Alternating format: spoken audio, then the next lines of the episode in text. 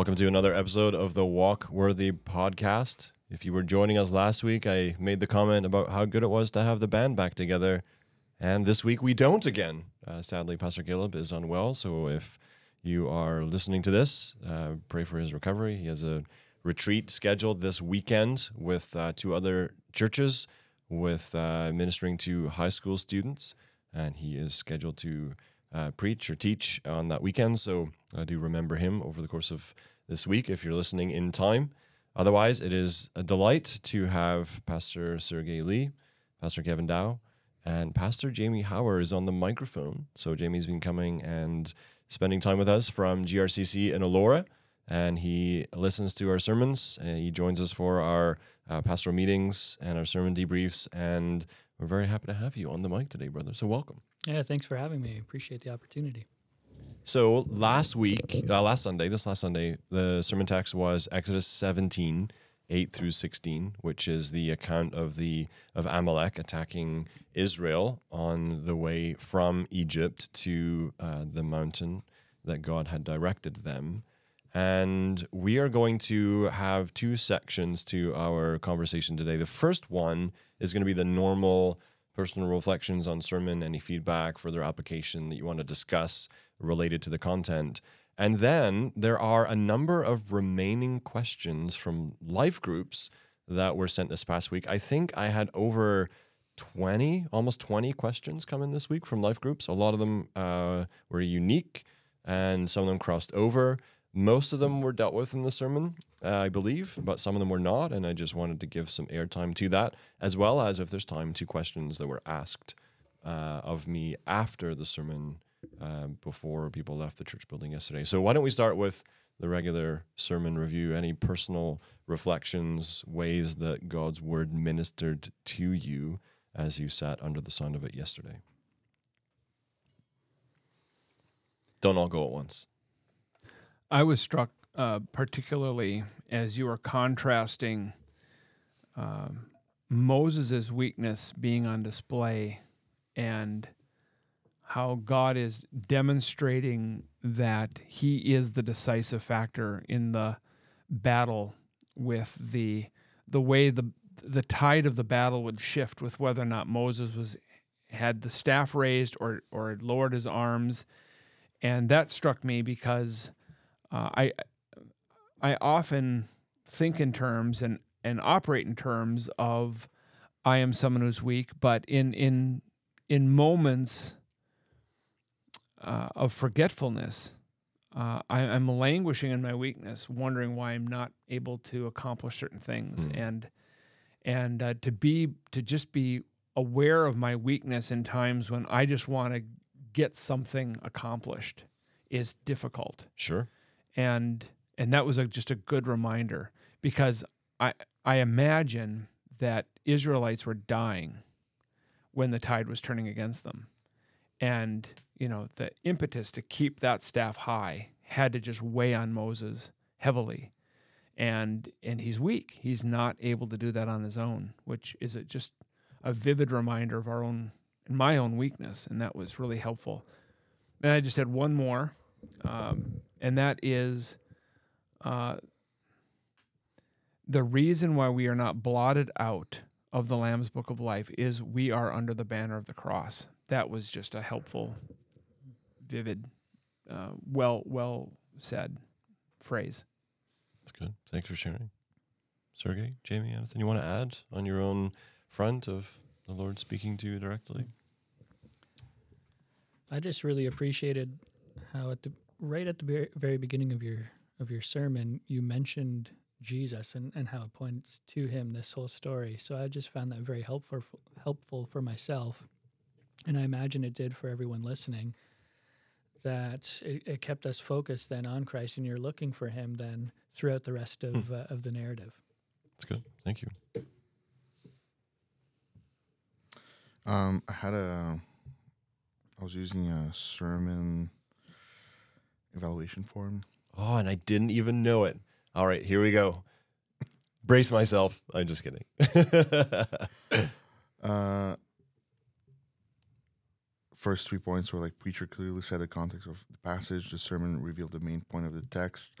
the preacher clearly preached Jesus from the text, and I put strongly agree on all three of them. Praise God. Um, Like Jamie said, it is I think gift for preachers to not just expose the text, the truth of the text, but how do you connect to Christ uh, for us today? So that was encouraging to, to see that. But I think you also equip us and help us to do it on our own Good. um, on a weekly basis. So, um, yeah, that's what came out for me. Okay. Yeah. That's great. Thank you. Uh, any ways that you would, uh, anything that was particularly helpful in how the sermon was preached, anything that was particularly unhelpful in how the sermon was preached, anyway, that you would offer some uh, improvement? not unhelpful, but um, I, I enjoyed how you mentioned sort of those three examples of attack. You know, uh, uh, but you you mentioned people that I would assume everyone was familiar with then in the church family, and and so very relatable to them. And I thought that sets up them well because when you brought it in later, just the fact that that flowed with the text. Here's the attack, but we know God wins, and then those very real examples of people they would know God won in their story. So I just think if I'm if I'm listening to that, God won in their story, the people that I know and love, God can win in my story too. That's good. Great. I was very grateful to uh, Allison, Keith, to Sarah for giving me permission to um, include their stories in the sermon. Uh, that just occurred to me actually Sunday morning. I reached out to them. They got back to me very quickly. Uh, no one ever has to worry about. I saw a mug once, a pastor mug, like a coffee mug. Be careful, or you'll end up in my sermon. And uh, so you never have to worry that your name is going to appear in a sermon without your express permission. So uh, thank you to uh, those folks who uh, allowed that to be the case. And I think that is helpful. You're right. Those people would, I hope, be known to the, the our congregation, uh, unless you're a visitor or a guest. And so hopefully that is helpful to hear about God working in actual people's lives that you rub shoulders with on a regular basis. I think even pointing out those examples as as examples of this is warfare, right? The spiritual warfare is not just the devil appearing at the foot of your bed, like Luther reports, but it is anywhere where our faith is challenged, where we're challenged into unbelief or to forget God. That's spiritual warfare. And usually it's happening in just the most ordinary moments of our lives when we least expect it.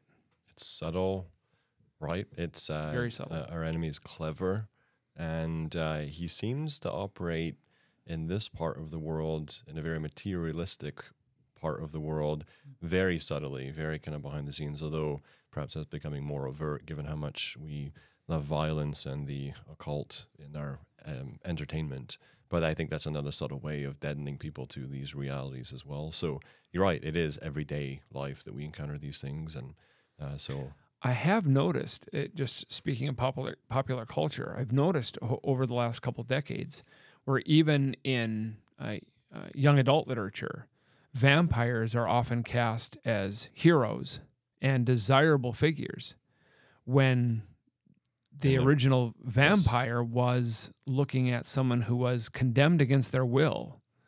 Um, right? There was a always a sense of relief. If you ever read Bram Stoker's Dracula, there's a sense of relief and peace, spiritual peace, on vampires that are slain because that evil persona that's been foisted upon them is been- removed. Yes, yes. And yeah, but And that but that we've, it's been twisted. Yeah, it's been yeah, twisted yeah. to make evil appear good and good evil. Mhm. And so, yeah, we have to be aware of these things and uh, just use our discernment as we're engaging with the culture of the world around us, but also to not be unaware of Satan's schemes, which Paul tells us, and to recognize the ways in which that might manifest in our own lives. That's probably a good segue, unless there's anything you guys want to add to at least go to one of the questions that was asked after the service yesterday um, on Sunday, which was we, we identified ways that we see our enemy attack us as followers of, of Christ. How does he do that to those who are not followers of Christ? We assume that Satan's working against those who are who are not in Christ? Like, how does are, are there spiritual attacks that are happening? How is that? Uh, so that was an interesting question. I never considered it in that way it was phrased. I appreciated the question. My mind immediately went to Second Corinthians four, where it's where Paul speaks about the God of this world blinding the minds of unbelievers to keep them from the knowledge of, of Christ, to keep them from the gospel. And so I would say that's one way that uh, our enemy is at work in the lives of non Christians is to prevent them from becoming Christians. Uh, I don't know if there's any immediate thoughts that come to you guys on anything that you would add to that. I haven't had anything else come to mind since, but uh, I do think that's certainly a way our enemy operates in our world today. I think it's the self dependence, independence of uh, I'm good on my own, and having the, that lie being um, like th- that's the wh- where the world is pushing us right now. Make it on your own. Follow your heart. Follow, um, follow what's inside of you. And when we read the Bible, it's like, don't do that. Yeah, the, yeah, the heart is deceitful Um, above all things, and yeah. yeah, that's good. Uh, I'll circle back to questions from life groups. This will dig us into the text a little bit more. I have some answers to these questions. I'm curious as to uh, any thoughts that you brothers might have as well as we consider them. Uh, if you're a, facilitator of a life group, thank you for sending these in. I don't always have opportunity to reply to every email that you send, but I read them. Uh, I read your questions. I'm grateful for them. I usually prepare most of the sermon before I look at questions so that it's not steering me in a particular direction or and then I come back to the questions and I know okay this one's been answered that one's been answered that one's been answered this one hasn't I'll throw this one in uh, I'm not gonna have time for that one so on and so forth But as you, if you're attending first principles uh, of handling God's word at all, like you're like you're teaching us on Sunday night, we realize that we wouldn't want particular questions to influence our early preparation because we want to we want to be uh, again true to the line, true to the text. And uh, but I'm just encouraged to see so many questions coming out of the life groups. It just seems like there's there's a lot of fruitfulness going on as people read sermon texts. hmm absolutely so I'll, I'll I'll rattle through these questions we'll keep an eye on our time uh, the first question and this was asked from a couple different uh, groups the text seems out of place especially immediately after the account of the people at Meribah What role does this passage play in the overall story of Israel in the wilderness? Why such an abrupt transition with this passage from the previous ones about wandering in the desert? I actually think you answered that question Okay. early, early on in your sermon when you mentioned that when does Amalek choose to attack Israel? When they're weak and they're weary. And not only are they weak and weary physically, but they're weak and weary spiritually because they're already grumbling. They're already predisposed to disarray and susceptible to attack. So, talking about the schemes of the enemy, he will pick his moment, right? To uh, and he's ruthless. And he Like, did that will- with Jesus, Absolutely. right? When he didn't, when it, when the temptations in the wilderness didn't work, he, the scripture says that he pulled back, he withdrew, and awaited a more opportune, opportune moment. time. So he is paying attention to when is the most effective time to lash out. Uh, and so, yeah, we need to be aware of that scheme. So, uh, in terms of the f- the sort of flow of the story and the narrative of where we're going, I mean, they're getting closer to the the mountain. Uh, they are uh, at least at this point. Uh, there's a whole 40 year detour that's coming because of their rebellion. But at this point, they're getting close to the promised land, and it's going to be conflict. It is going to be holy war as they cross the Jordan into the land of Canaan. They're going to have to put out the nations um, that God spoke to Abraham about all the way back in Genesis 15. And so uh, the conflict is going to be a part of the process um, from here. And so uh, this is just an indication of that being the case uh, as they get nearer to the promised land. They're going to fight Amalek again uh, in the promised land. And so uh, it does connect, it does flow with where they're going, where they've been, and uh, to where they're going. So I don't see it as abruptly as others might have initially considered it. Question number two Why did God make them fight? Why didn't he just wipe out the people for him? Why did the staff have to be continually held up by Moses? Why didn't it have a more immediate effect, like the water coming from the rock or the parting of the sea? This is a fabulous question, and I actually would like to kick it around a little bit with you guys because uh, I I'm not I I can't say definitively why it is that the Lord would choose to work in one way in one occasion and why he chooses to work another way on another occasion, I think that's up to him. And uh, sometimes he gives us immediate victory. Sometimes we have to wait upon him for it. And he has his purposes for each of those outcomes. Um, and so, and on this occasion, the people of Israel are called to engage in combat. They are called to fight. And so the Lord uses his people, he uses means to accomplish his ends. And uh, he does it in very particular ways according to his divine prerogative. I, I don't know what else to say other than that. Well, yeah, why here and why elsewhere is divine prerogative, and and we don't really have an answer for that. But I think here what we see is we is Israel is given the the ability to participate, right? They they become instruments in God's hands, which is what's going to happen. Uh, you know, when they when they when they speak of uh, when they when they're like you just said when they're going to go into the promised land, it's going to be a conflict. It's going to be warfare, and they can already see here. Well, that we've already experienced warfare. We see that what happens when the Lord is with us. We see that we conquer when God is is fighting for us. Therefore, we can go out and fight with confidence. And we're called to that kind of a partnership with God today. And you know, we've been, as Paul says, that we've been given this ministry of reconciliation, but yet salvation belongs to the Lord, and it's a both and. Salvation does belong to the Lord, and he and he decides to work through his people to disseminate his gospel and build his church and establish his kingdom. And that's what's happening here. Why here and not somewhere else? That It's above our pay grade. that's I above think. our pay grade. Um, but I also think that that this is the kind of this is what God's going to be asking them to do in the promised land as well. Mhm. And it's going to be a it's it's going to be a God including his people in the process. And so this gives them a preview. So it should not surprise them when they're spying out the promised land. Right? Why would Joshua and and Caleb say, well, let's go up and fight. The Lord is with us. Well, they saw it here. Yes. And they were called to write it down, mem- memorialize it, commemorate it. And everyone but Joshua and Caleb seems to have forgotten uh, that this is exactly what happened uh, back in the at Rephidim on the way from Rephidim. So And who would know better than Joshua and Caleb? Because Joshua led this. yes, that's Uh, right. He was on the field. hmm Absolutely. So sometimes the Lord works quickly. Sometimes the Lord works slow. Sometimes He works through extraordinary means. Sometimes He works through ordinary means. Mm. I think this question came from our life group, and remember the conversation. It's like, why did the the victory, um, why the outcome of the the fight was based on how high Moses was held? Because it's not the, the fact that he just held it up. It's like if he brings down a little bit, oh, it's like uh, seeing a race. And it's like, oh, you know, when you when you play video games and you just tilt your joystick, do you think it's gonna help a little bit more? That's how I feel like it was. It's like, but but why was it like dependent on Moses' ability to be able to hold? I think it was.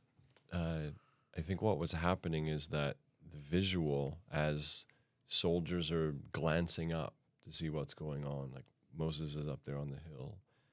Uh, I think that it's the, the the the staff of God was above everything. I think that's what's being communicated. So when it wasn't, the temptation might have been okay. Now, if we prevail here, it's our swords, it's our strength, it's our but when Moses has this, when the staff is above even Moses the prophet, no, the it's the Lord who's carrying the day. It's His power that is causing us to prevail. And for a group of people who are going in to take by conquest the promised land that God has uh, sworn to give to them, I think it's really important for them to realize that it isn't going to be them. It is going to be the Lord. So I don't necessarily think it's like an inch higher, an inch lower, and it's dependent on. I think it's that visual, that that display that this is God's power that's being effective here, not the strength of the Israelites is being effective here. That's how I'm understanding the the, the nature of the text. So And I'm never going to get the image of the staff of Moses as the divine joystick out of my head now, ever. there you go. Thank you, Sergey. Were you going to say something, Jamie? Well, I was just thinking as you were talking there, Sean, does that lend itself to the previous question then? Why did God let it go on like he did instead of immediately stopping it. It kind of the people did have to look, and they were looking then to you know the staff. Okay, God's power, and only by God's power, and they they were forced to do that during the battle. Yeah, that's good. And that would have been a lesson only learned over. It sounds like it was the course of a day. Moses says tomorrow. He held his hands up to the sun went down. So it sounds like this this went on all day, and uh, yeah, that wouldn't have been as clear in an instant as it was over a portion of time. So good reflections. Third question, verses nine and twelve. If we were present, we'd be prone to want to jump into the battle versus supporting Moses. This is a would you rather be with Joshua or would you rather be Aaron and Hur with Moses? What can we learn from this on how to trust and walk in obedience in the midst of chaos? Another fascinating question. Does this come from your group? We're not that smart.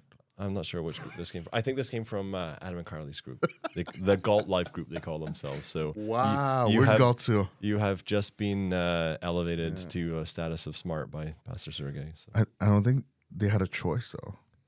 No, Joshua just chose them, and it's like just hopefully hope you don't you get you go hide.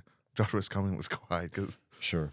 So it's a good comment. Joshua was commanded by Moses or instructed by Moses to choose men. And we don't have time for this right now. If anyone is extremely interested, I'll send you a 12 point excursus on a commentary that I read this past week on Mm, would you? uh, sure. On what qualified as a holy war and what qualified men to fight. And if men weren't willing, as you see in other places in scriptures, they they didn't have to go. Like if you didn't want to go fight, you were not chosen. And it was only men who wanted to. And it doesn't seem like there was any shame necessarily in doing that. So you wouldn't have had to hide. I think you could have said, I don't want to, I'm not I'm not the fighting man type. I'm not going to it wasn't all the men, it was choose men. And so it was only men of a certain age. And like I said, there's a whole list of criteria that you can draw from the scriptures on this. Um, so if we were present, we'd want to do this, want to do that. I think what you're where you're steering this conversation, Sergey, is we don't actually get to choose. We need to follow those who are leading us. So Joshua's following Moses' lead. The men are following Joshua's lead. Uh, perhaps Moses asked Aaron and Hur to accompany him up onto the mountain. We don't know, but the Lord appoints leaders among his people. He will direct his people how their gifts and contributions should be made for the purposes of his kingdom.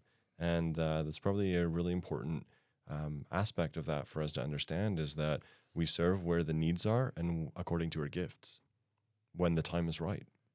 And we do that in under the oversight of those that God appoints as leaders in our midst. So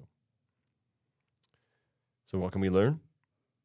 Uh yeah, we God appoints leaders. We should ordinarily follow them in as much as they're following the Lord. And whether or not you're helping Moses hold the staff up or you're on the ground with a sword, you're vital to the battle. Um, you're you're vital to God's plan because it, it says, right? We, we, we see this. Uh, it, says in uh, verse 11 whenever Moses held up his hand, Israel prevailed. Whenever he lowered his hands, Amalek prevailed. So his hands had to be, he grew weary, so they had to be propped up. Yet in verse 13, it says Joshua overwhelmed Amalek and his people with the sword.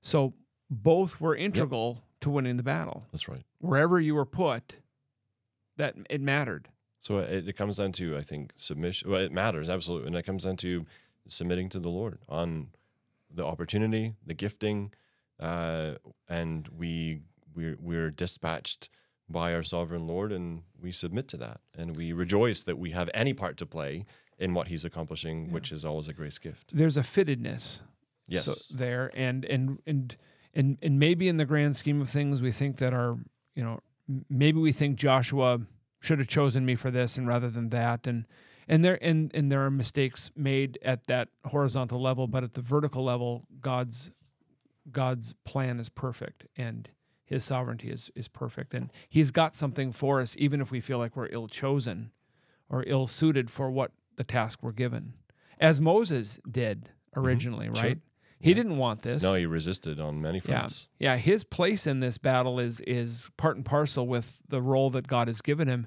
And remember, back in Genesis, this is not a role he wanted. Mhm. That's right. That's good. Next question Verse uh, 12 Are we meant to see by Moses being supported by the rock and the two other men an example for our need for Christ and the church to come around and support us? Interesting question, which is aiming at understanding Old Testament passages in light of Christ and how do we draw these lines from what we read to the person of Jesus, uh, to the New Covenant realities. I love the um, intention in the question. Uh, I didn't make that connection yesterday. I didn't connect the rock to Christ. I didn't connect Aaron and Hur to the uh, the church, and I don't think I would have um, because I don't see any impetus, impetus in Scripture to make those connections. Um, and so I want to follow a New Testament interpretive um, dynamic in looking at the Old Testament. Uh, there's been a very interesting history of interpretation in this passage, and some people have seen Moses with his arms outstretched as that's Christ on the cross, and the two on the other side are like the thieves on either side of the cross. And I think those are stretches; those are analogies that Or- people or are drawing. Actually, they're allegorizing. Yes, yes, text, for right, sure. and- Yeah, yeah. And I don't, I don't, I'm not inclined to interpret scripture that way, which is why I didn't make those connections.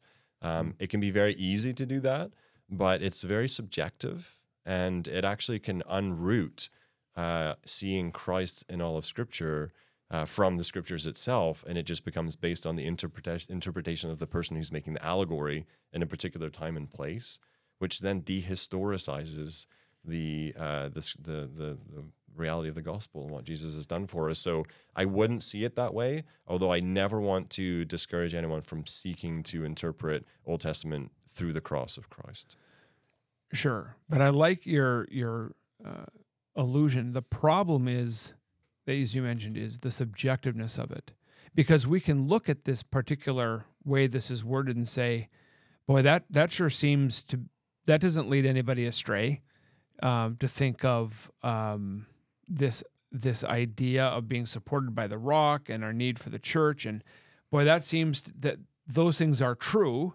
So, what's the harm in Right. coming to that mm-hmm. allegorical conclusion and yet it's the subjective nature of it and and then the, the text the focus of the text what the text is actually teaching can get lost in that and we want to be very careful Absolutely. You want to stay on the line and not make stay on the line Yes, Yeah, you don't want to that's say right. more than Scripture says. You don't want to say less than Scripture says. That is our commitment. even if the more or less may turn out to be biblically accurate Sure. but it's not necessarily in this text Exactly. That's right. And you're not. Uh, that's good.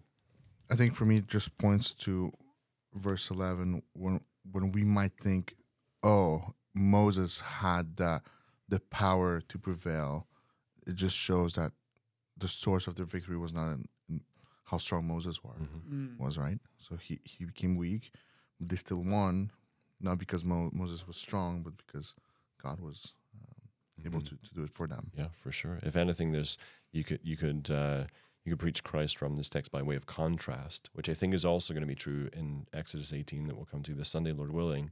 In that Moses, Christ is not like Moses, and he he's greater than Moses, and that's one way that you can uh, you can you can move to Christ from this text. Um, also in line with the whole theme of the seed of the serpent, the seed of the woman, conflict, prevailing, those types of things those are that's those are the ways I chose from this text to move to Christ and to think about this in a new, new covenant reality. Um, so I, I I love it. I, I hope our life groups continue to ask questions about how we can go, uh, we can preach the gospel from these texts. Like, but keep doing that. I, I like this next question because I thought I, I've thought this question myself. Why make a memorial when there's also mention of wiping out the memory? It's like the only reason I know of Amalek is because it's in Scripture. Yep.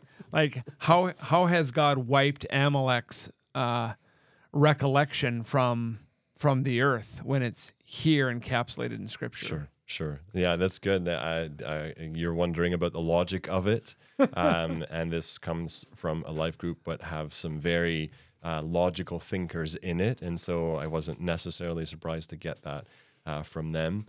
How I'm understanding what is going on here is that this memorial is being written in a book and is to be recited in the ears of Joshua, who will lead God's people in the conquest of the promised land, so that what happens here will be remembered of how God gave them victory for the future battles that they're going to experience.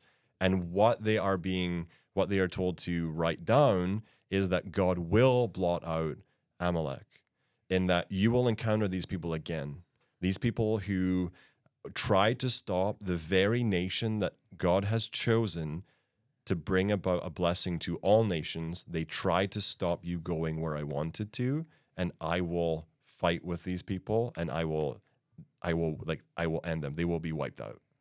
And that is to be remembered so that for every future battle God's people experience, they know that in the end he wins and that he will blot out those who are not in the book of life because they are against his people and his so is that helping? Yeah, it does help. Uh, it makes me think too of the psalm that says, you know, um, um, that uh,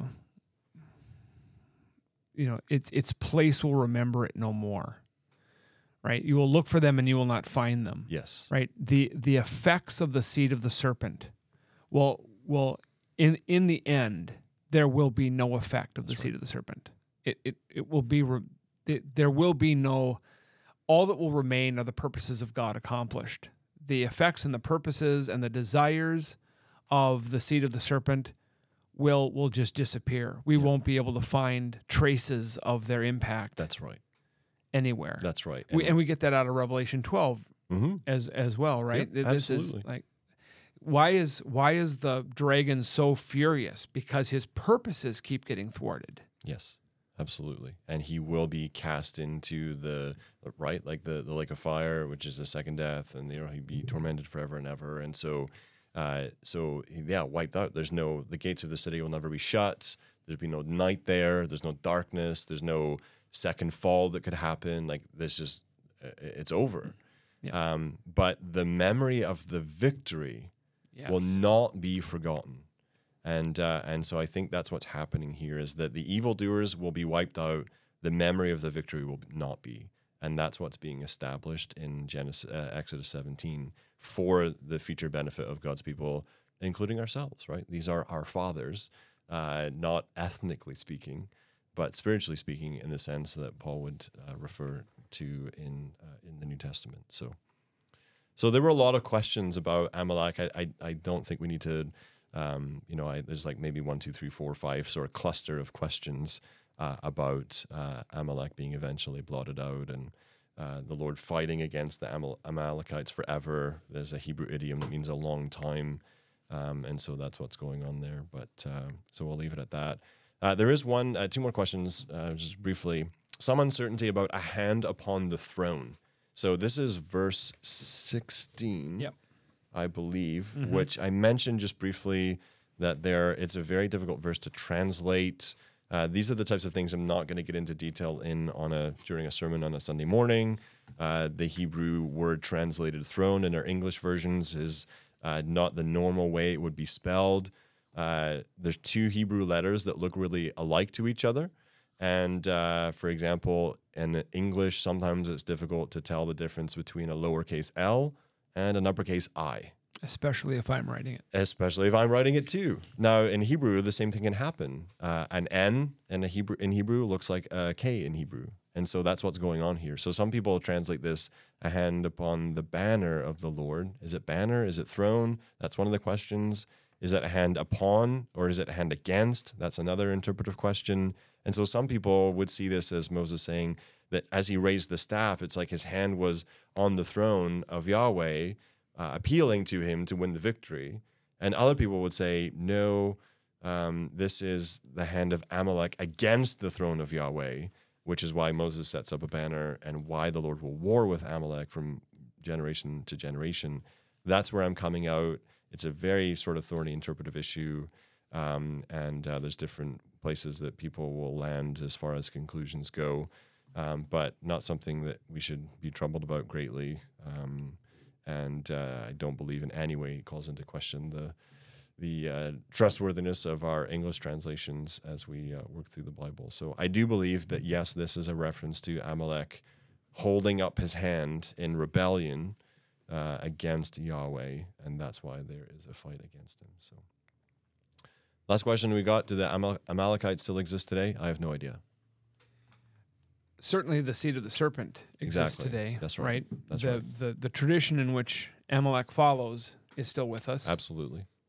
Yep. For Though sure. defeated, it's still active. Absolutely. It's still dangerous, yeah, for sure. and we still need God to fight for us. Absolutely, we do. That's right. Yeah. That's good. On that note, I think I will end with simply reading these verses in light of everything that we heard. Uh, if there are final comments as I'm pulling that up, feel free. Otherwise, we're glad that you have joined us. We will let God's word have the final say as we just think about uh, and, you know any enemies, uh, any fights our enemies start, uh, God will finish. And in the meantime, Paul says, finally be strong in the Lord and in the strength of his might. Put on the whole armor of God, that you may be able to stand against the schemes of the devil. For we do not wrestle against flesh and blood, but against the rulers, against the authorities, against the cosmic powers over this present darkness, against the spiritual forces of evil in the heavenly places. Therefore, take up the whole armor of God, that you may be able to withstand in the evil day, and having done all, to stand firm. Stand, therefore, having fastened on the belt of truth, and having put on the breastplate of righteousness, and as shoes for your feet, having put on the readiness given by the gospel of peace. In all circumstances, take up the shield of faith, with which you can extinguish all the flaming darts of the evil one, and take the helmet of salvation and the sword of the Spirit, which is the word of God, praying at all times in the Spirit with all prayer and supplication. To that end, keep alert with all perseverance, making supplication for all the saints, and also for me, that words may be given to me in opening my mouth boldly to proclaim the mystery of the gospel, for which I am an ambassador in chains, that I may declare it boldly as I ought to speak. And may we do so until we see him appear on a white horse to finally bring all of the conflict to an end and usher in a kingdom of righteousness, peace, love, justice, joy forever and ever.